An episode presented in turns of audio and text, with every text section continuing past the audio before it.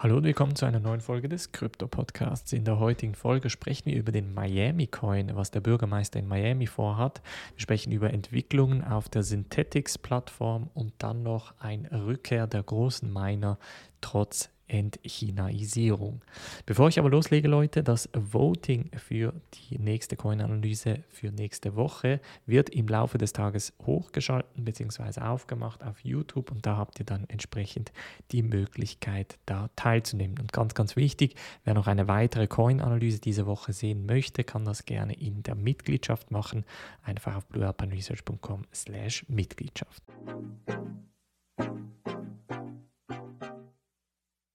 Springen wir in diese erste News Story und zwar geht es um das Projekt Miami Coin, welches durch den Bürgermeister Francis Suarez in Miami eigentlich ins Leben gerufen wurde.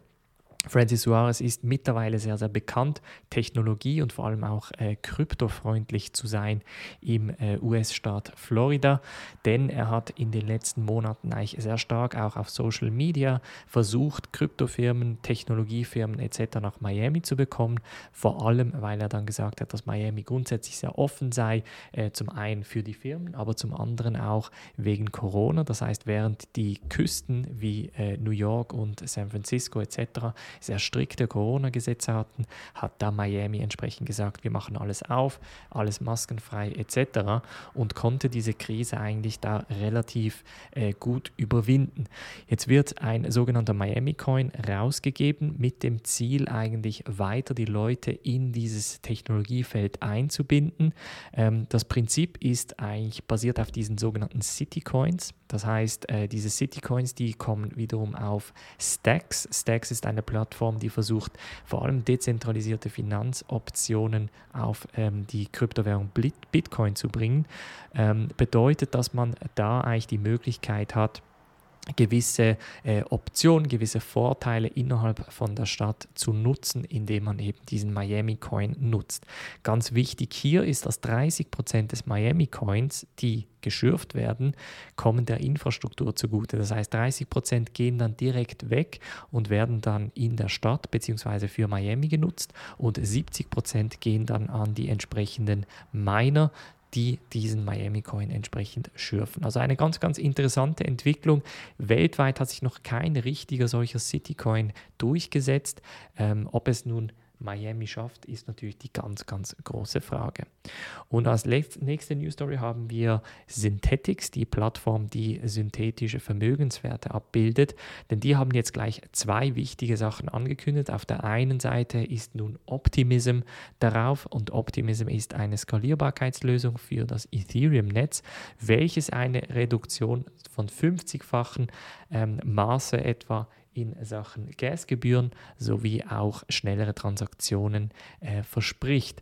Ähm, Optimism steht da ein bisschen Gegensätzlich zu äh, Entwicklungen wie Polygon, die wir ja auf SushiSwap und Uniswap zum Beispiel gesehen haben, aber Optimo Optimism scheint sich da langsam aber sicher als Skalierbarkeitslösung von Ethereum raufzumausern.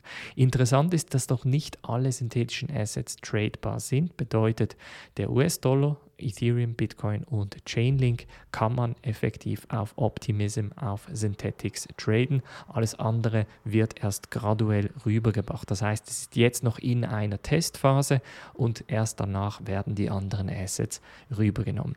Und weiter kommt aus dem Synthetics ähm, noch eine interessante Entwicklung, nämlich die Entwicklung der Thales-Plattform. Die Thales-Plattform ermöglicht es, ähm, eigentlich so ein bisschen binär darauf zu setzen, ob etwas gewinnt oder verliert, beziehungsweise raufgeht oder runtergeht, also eine Art Wettplattform, die es ähm, entsprechend den Tradern erlaubt, unter anderem auch auf die Olympischen Spiele zu wetten, das heißt unterschiedliche Sportarten, Athleten etc.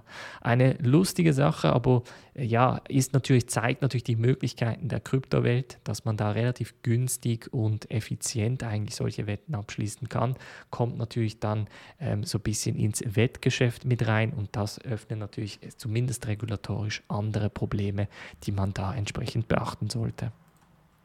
Und zum Schluss noch ein ganz kurzer Blick nach China bzw. auf die Mining-Welt. Denn in den letzten Wochen ist es ja sehr stark zu einer Reduktion der Gesamtrechenleistung des Bitcoin-Netzwerkes gekommen.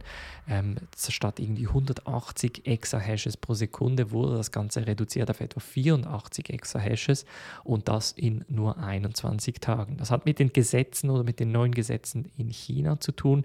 Die haben nämlich mehr oder weniger den, den Chinesen verboten, effektiv Bitcoin zu meinen. Das heißt, äh, China schaltet nach und nach die Mining-Fabriken ab.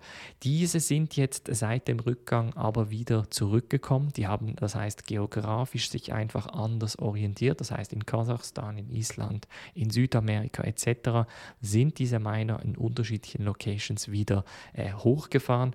Das heißt, das Ganze ist jetzt wieder um 21,38 Prozent gestiegen. Vom Höhepunkt sind wir nach wie vor entfernt. Es zeigt aber eine gewisse Erholung des Netzwerkes und zeigt auch, wie schnell grundsätzlich das Netzwerk sich von solchen, ich sag mal, Krisen bzw. gesetzlichen Änderungen entsprechend ähm, verändern und auch verbessern kann. Das war's von der heutigen Folge. Ähm, wie immer, wer noch einen Kurs möchte bzw. in die Mitgliedschaft möchte, sehr gerne auf bluealpineresearch.com nachschauen bzw. slash Kurse für den DeFi-Kurs. Wer das Thema DeFi von A bis Z kennenlernen möchte und ganz gemütlich am Wochenende oder in der Freizeit das Thema entsprechend lernen möchte. Wir hören uns am nächsten oder am kommenden Montag wieder. Macht's gut und bis dann.